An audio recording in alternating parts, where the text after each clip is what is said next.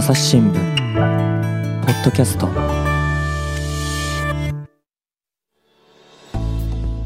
朝日新聞の神田大輔です、えー引き続き教育ジャーナリストの太田利正さんと、えー朝日新聞編集員の宮坂麻子さんのお話を聞いていきます。お二人どうぞよろしくお願いします。よろしくお願いしよろます。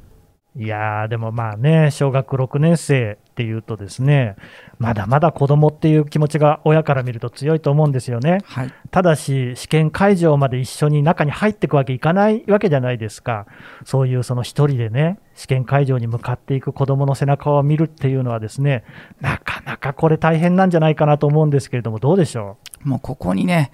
す、えー、べ、てが、えー詰まっている瞬間だと思うんですよね。う、。うんうん。えーギリギリのところまで、ね、えー大丈夫、あれ大丈夫、トイレ行った？ね、えーハンカチ持ってる？なんていうね、きっと、えー心配をしてね、付き添うわけですもん。まあででは、じゃああの、保護者の方はここまでで、ね、こちら、あうんの受験生はこちら、あの誘導に従って教室に進んでいってくださいっていうところがあるわけですよね。はい、でそこでおそらく、えー数メートル離れたところで、じゃあねなんて手を振ったりとかね、アイコンタクトをして、ちょっと想像してみてください、もうそれだけで泣けてきちゃうと思うんですけども泣きそうですね。ね、それで最後、くるっと、えーこちらに背中を向けて、えー一人で、えー受験会場に、えー向かっていく、まあ、その背中と、えーそしてその中学受験勉強を始めたばかり、えー小学校3年生の最後のね、えー冬であったりなのか、まあ、小学校4年生の春なのか、えーそのあたりにですね、訳も分からずに塾に通い始めた頃の背中を思い出してですね、ぜひ重ねていただきたいと思うんですよね。まだまだ12歳ですからね、えー体も十分に大きくなってるわけではないですけども、でも、この中学受験を始めた時の、あの背中と比べたら、ああ、すごくね、大きくなったな。そして何よりも、えーこれからの自分の人生を切り開くために、ね、今まであれもやってあげよう、これもやってあげようっていうふうにね、親としては散々手をかけてきたつもりだと思うんですけども、あここから先はこの子が一人で頑張るしかないんだなっていうね、その覚悟を突きつけられる親としては、そういう瞬間なんですよね。でそこでやっぱりその背中に、えー今までのその受験勉強をやってきた、えーことに対するまあ尊敬であったりとかね、うん。親が子供に対しての尊敬ですよね、を感じたりとか、もしくはその成長を感じる、えーそれをですねやっぱり味わい尽くしてほしいな、えーそして、えーどんな結果になってもこの子ならね、えーこの先も歩んでいけるって、そんなようなね、えー思いを持てたら、もうその時点で僕は中学受験成功してるんじゃないかなというふうに思いますよね。そうすると、その中学受験ってのは、ある種のイニシエーション的なところがあるんですかね？はい、これは子供にとっても親にとっても、本当にあの通過儀礼、いうふうにね、えー言えると思いますし、そうすべきだと思いますよね。単なる結果、えーを得るものではなくってね、えー通過儀礼として自分たちが成長していく機会と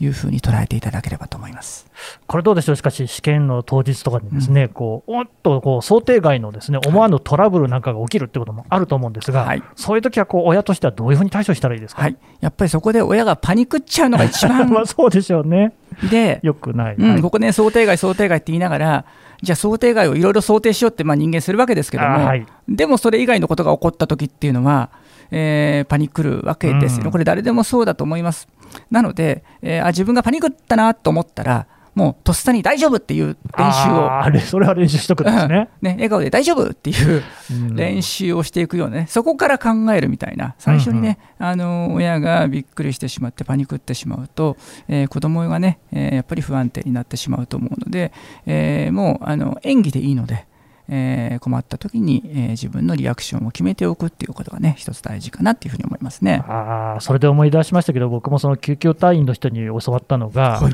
なんかこうね、事故とかあった時に、うん怪我されてる人とかに、うん大丈夫ですかって聞くんじゃなくて、うん大丈夫ですよって言ってあげてくださいっていうふうに言われあなるほって、なんとなく通じるかもしれませんあね。本当ですね。はい、あとどうですか、まあ、あの入試試験ですね、終わって、うん。まあえー子供が出てくるわけですよね、その時にはうん。どんなふうに声かけたらいいですか、え神田さんだったらどう声かけてます？かこれは難しいですね、なんかあのまず子供のこう表情を見ちゃうと思うんですけれども、まあ、いずれにしても僕の場合だったら、何もやずに肩を抱くかもしれないですね。あいいですね。宮坂さんは？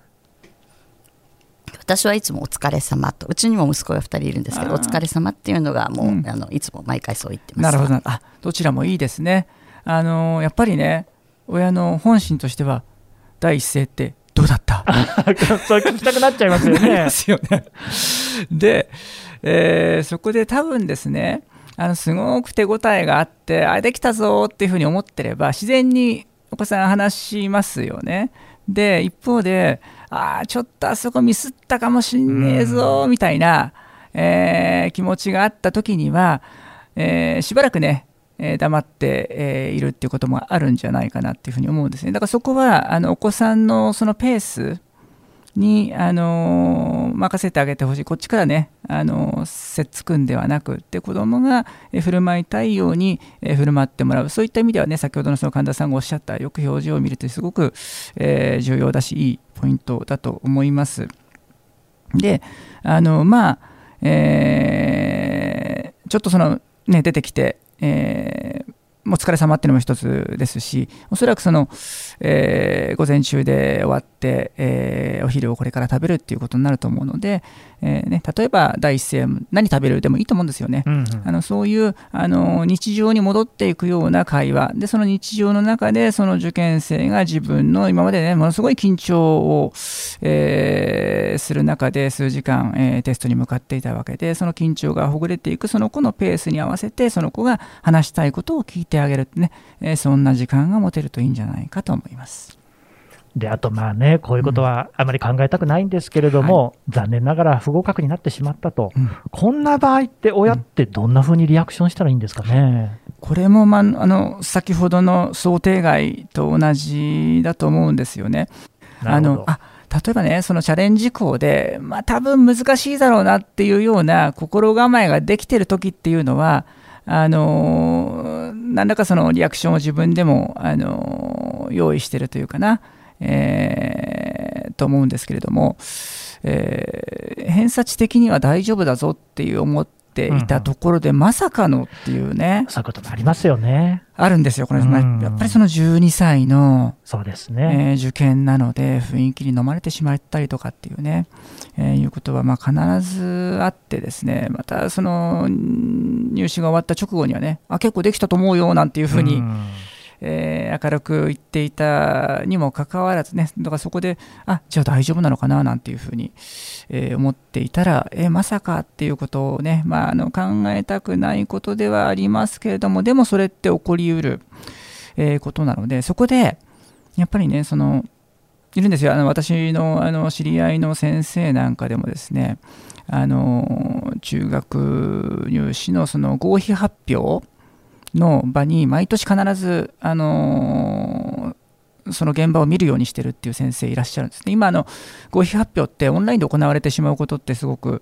えー多いんですけれども昔ながらのその掲示板でバッとその、えー合格者の、えー受験番号が、えー表示されると、えーいうとそこにたくさんの、えー親子がいて、うんえーそこに、えー受かった子たちは喜親子は喜んでいるし、えー一方で肩を落として、えー泣いている親子がいたりとかっていうそういう、あのー全てが凝縮されたシーンがあるわけですよね。でその先生がなぜそこにいるかというとそこにその、まあ当然その受かった子たちがその自分の生徒になるわけですよね。一方で、えー涙を流して、えそこを去っていく人たちがいるっていうことを絶対に忘れちゃいけないっていうふうにその先生はおっしゃっていてそのそれを毎年ね初心に帰るために、えー見ているとえーいうふうな話を、えー聞いたことがあるんですけどもその時にやっぱりね時々いるんですってあのーパッと見ました。で自分の、えー受験番号がない。うん。でそこで持っていたカバンをパタッといやね、あの親が地面に落としてしまったりとか、うん。もうそこであの、ひね、あの膝をついて泣いてしまったりとか、うん。でそうするとそこでこ横で子供何してるかっていうとヘラヘラ笑ってるしかないんですって。あうん。であの気持ちは当然わかりますよ、すごくショックですよ、すべてをかけたね。でもやっぱそこでね、つ一番辛いのは子供。うん、そりゃそうですよ。うん、なので、えーやっぱりねあのそこは頑張ってうん、踏ん張ってほしい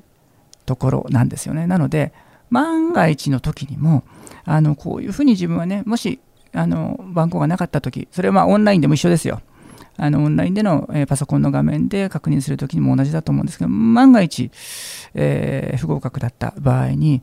えーどういうリアクションを取ればいいのかっていうこともねやっぱりもう決めておく。もうああのなるほど。その時の自然な振る舞いではうん。あの無理なので、うん。自分をもう最初にプログラムしておくっていうことですよね。で例えばもうあのとにかくあの演技でもいいから作り笑顔でいいから笑顔になってギュッと抱きしめちゃうとかね、うんあのそういう、あのー自分の、えーそのショックをね、えー表に出さないそういう、えーそれ以上にとにかくその子供に寄り添うっていうことを優先できるようなリアクションを自分で決めておくそれはもうその人のキャラを生かせばいいと思いますよ。あははってね笑うことがその人の 親のねキャラであればそれでもいいだろうし。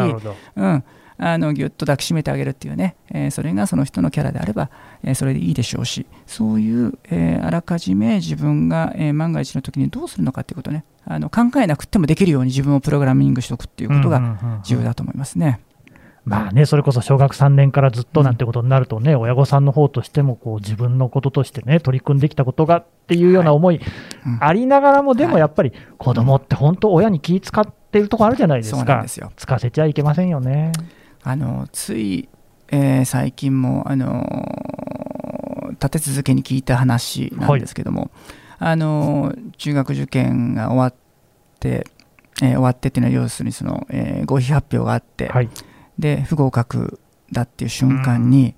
立て続けに聞いた2つの例なんですけど「ママごめんね」って、うん、やっぱねそれはねあのなんだろうな自然に出てくる言葉だと思うんですよねだから子供分かってるんですよねね。どれだけその親が自分のためにしてくれたのかっていうことを、えー分かっている、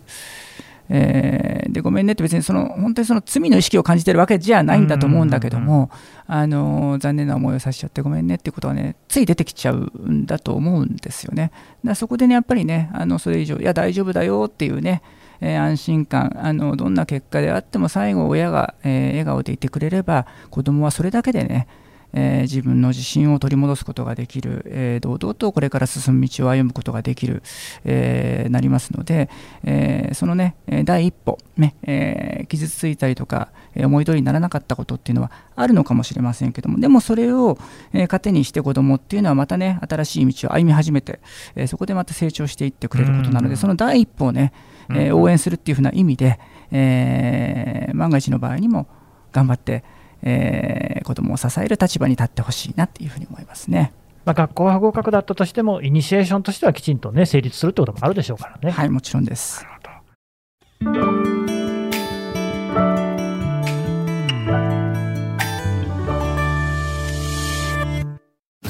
ながら聞きできるポッドキャストって私の生活スタイルにちょうどいい朝日新聞のニュースレターに登録すると編集者が厳選したニュースがメールで届くよ。思いがけない話題にも出会えるよね。ちょっと新しいニュースの読み方。朝日新聞。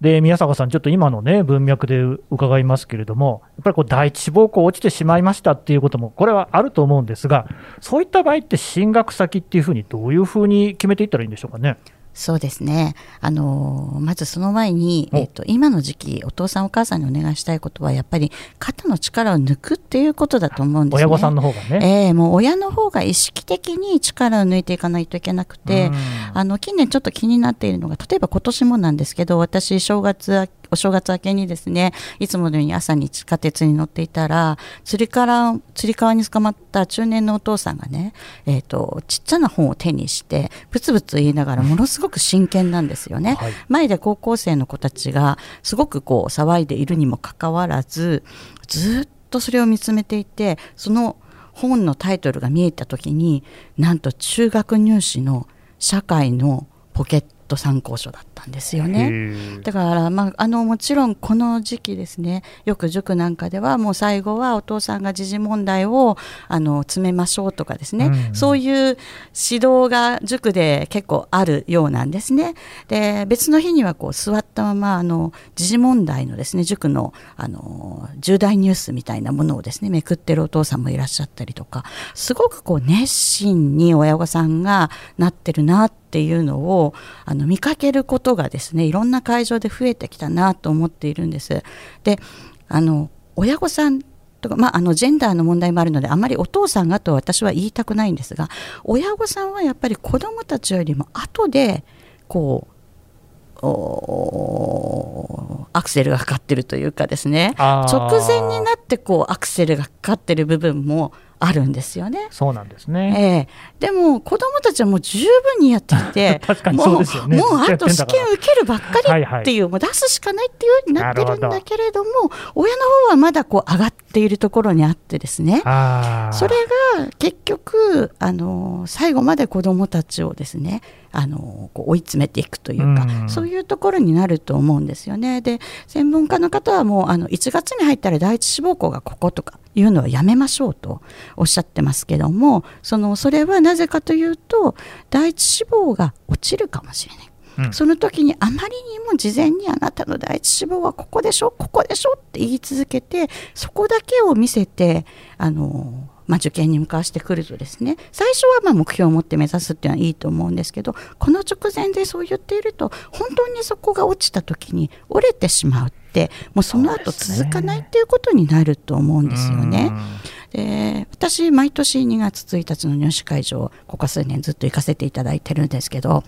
あのよくご夫婦でいらっしゃる方最近多くてですねそうするとあのお父さんが手を握って第一志望だからなってこう言ってらっしゃる様子を見るとですね、ああなかなかこの子もしんどいだろうなと いう気持ちがあるんですね。あとまた2月の5日のですね入試会場に私、あのお邪魔したこともあるんですね。そうすると2月1日から東京、神奈川始まってですね5日っていうともう最終盤になってくるわけですね。うんうんでどこか受かって余裕を持って挑戦の5日だったらいいんだけれどもこう全部思うところが浮かばな受からなくて5日になった親御さんっていうのはなかなかあのもう感極まってるものがあるので、まあ、今コロナの前ですとその塾の方々が表にずらっと並んで応援にいらっしゃるわけです。それで塾の先生のお顔を見た途端にお母さんが泣き出されるあー子供は泣いていないなるほど。まだこれから入試を そうですよね。受けなければいけないんだけれども、お母さんが号泣されてしまって、そうするともう子供は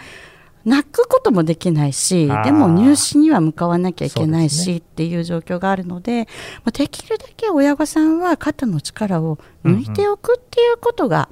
必要なんじゃないかなと思うんですよね。で、第一志望はここ、第二志望はここっていうようなお話は、あの、なるべく避けてですね。もうとにかく自分の力を出せれればいいんだよっていうことに意識的にご両親ともですね気持ちを取りこう切り替えていくことが必要なんじゃないかなと思うんですね。うんうんであの長くなりました先ほどのご質問のその第一志望を落ちた先の進学先の決め方ってことなんですがこれはあのあらかじめ本人にうんと話し合って私は決めておいた方がいいと思うんですね。なるほど。第一志望ここよっていうことばっかり言い過ぎていると第二志望が考えられなくもうなってしまってもちろん受けるところは分かっているんだけれどもその自分たちの心持ちとしてですね第二志望に行くっていうイメージが湧いてないんですよね、うんうんうん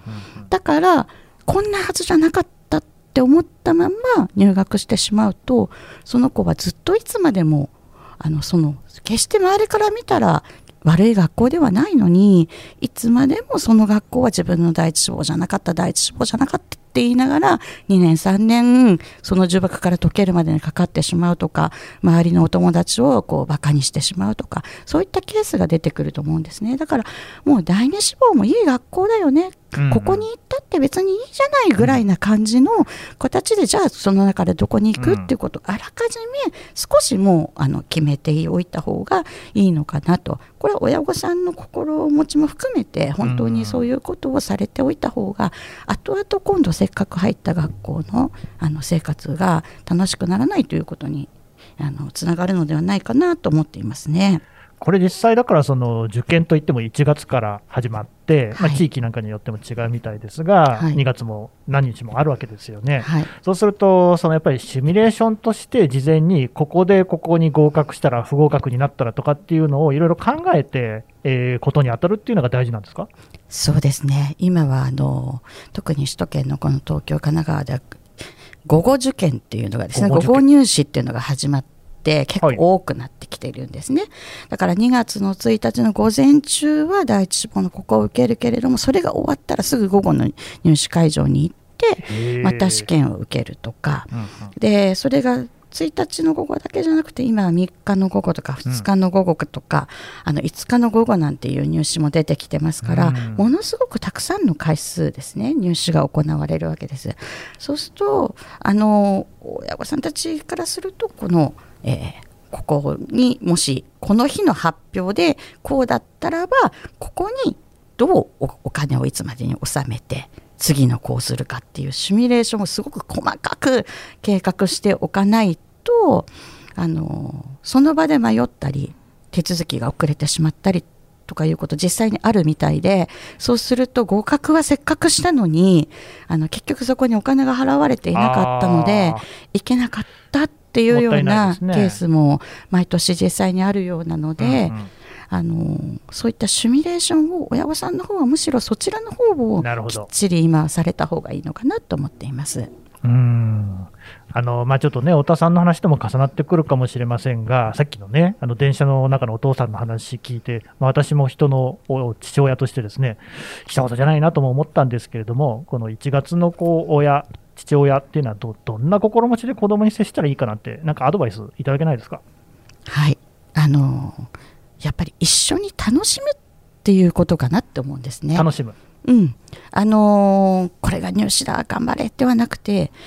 中学入試の問題って結構大人たちが見てもですね面白い問題もたくさんありますし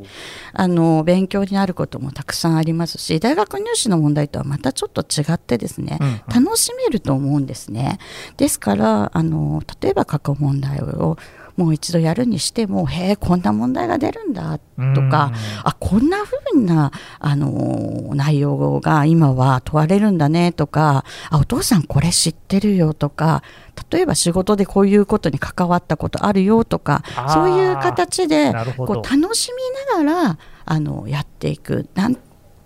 答え合わせして何点だったからダメじゃないかではなくてですねあのもう楽しみながら親の方もあ中学受験楽しかったよねって本当はあもちろんそれきれい事ではあるんですけれどもでもやっぱり楽しかったよねって言える受験って子どもにとっても家庭にとってもハッピーかなって思えるんですね。でこう決して第一志望に受かった子がみんな楽しいと言えるわけではなく、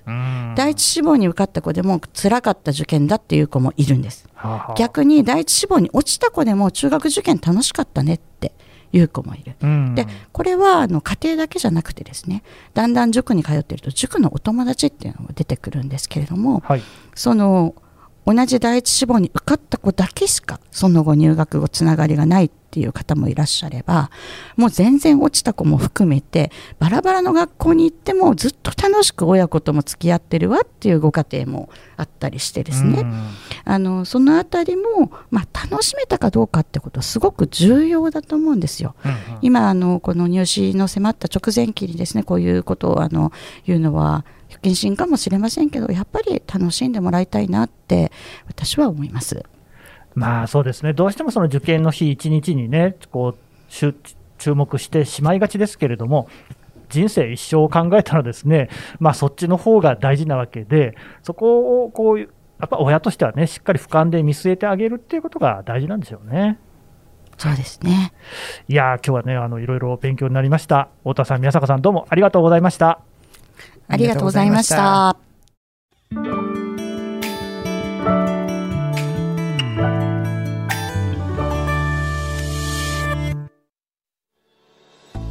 はい、えー、太田利正さん、宮坂麻子さんのお話聞いてきました。さてね、宮坂さん、今回ですね、太田さんとこうペアでお呼びしたのは、コメントプラスっていうところでですね、お二人にもね、いろいろやりとがあるということなんですけれども、ズバリコメントプラスって何ですか？はい、えー、コメントプラスはですね今現在あの有名な有識者の方々が43人それから、えー、私どものようなこう記者がですね63人で全合計で106人がですね、うん、あのコメントをつけるんですが朝日新聞や朝日新聞デジタルに載った記事について意見をあの載せるような欄なんですね、うん、でもちろん太田さんもあの本当によくいろいろ書いていただいてて私も読ませていただいてあ下に飛ぶ内容だなって思わせていただくことがが多いんですけれども本当にたたくさんの、えー、多方面の方々がですねあのコメントをつけてることでさらに、えー、記事をこう深めて読めるというものです。で私の方は教育の担当ですので、うん、太田さんのコメントとかもいただくんですが時々あの教育に全く関係ない立場の方が 教育にコメントしていらっしゃって、はい、それが非常に面白かったりとかですね、ね、逆に私たちもあの国際、うんの問題とかにコメントしたりとか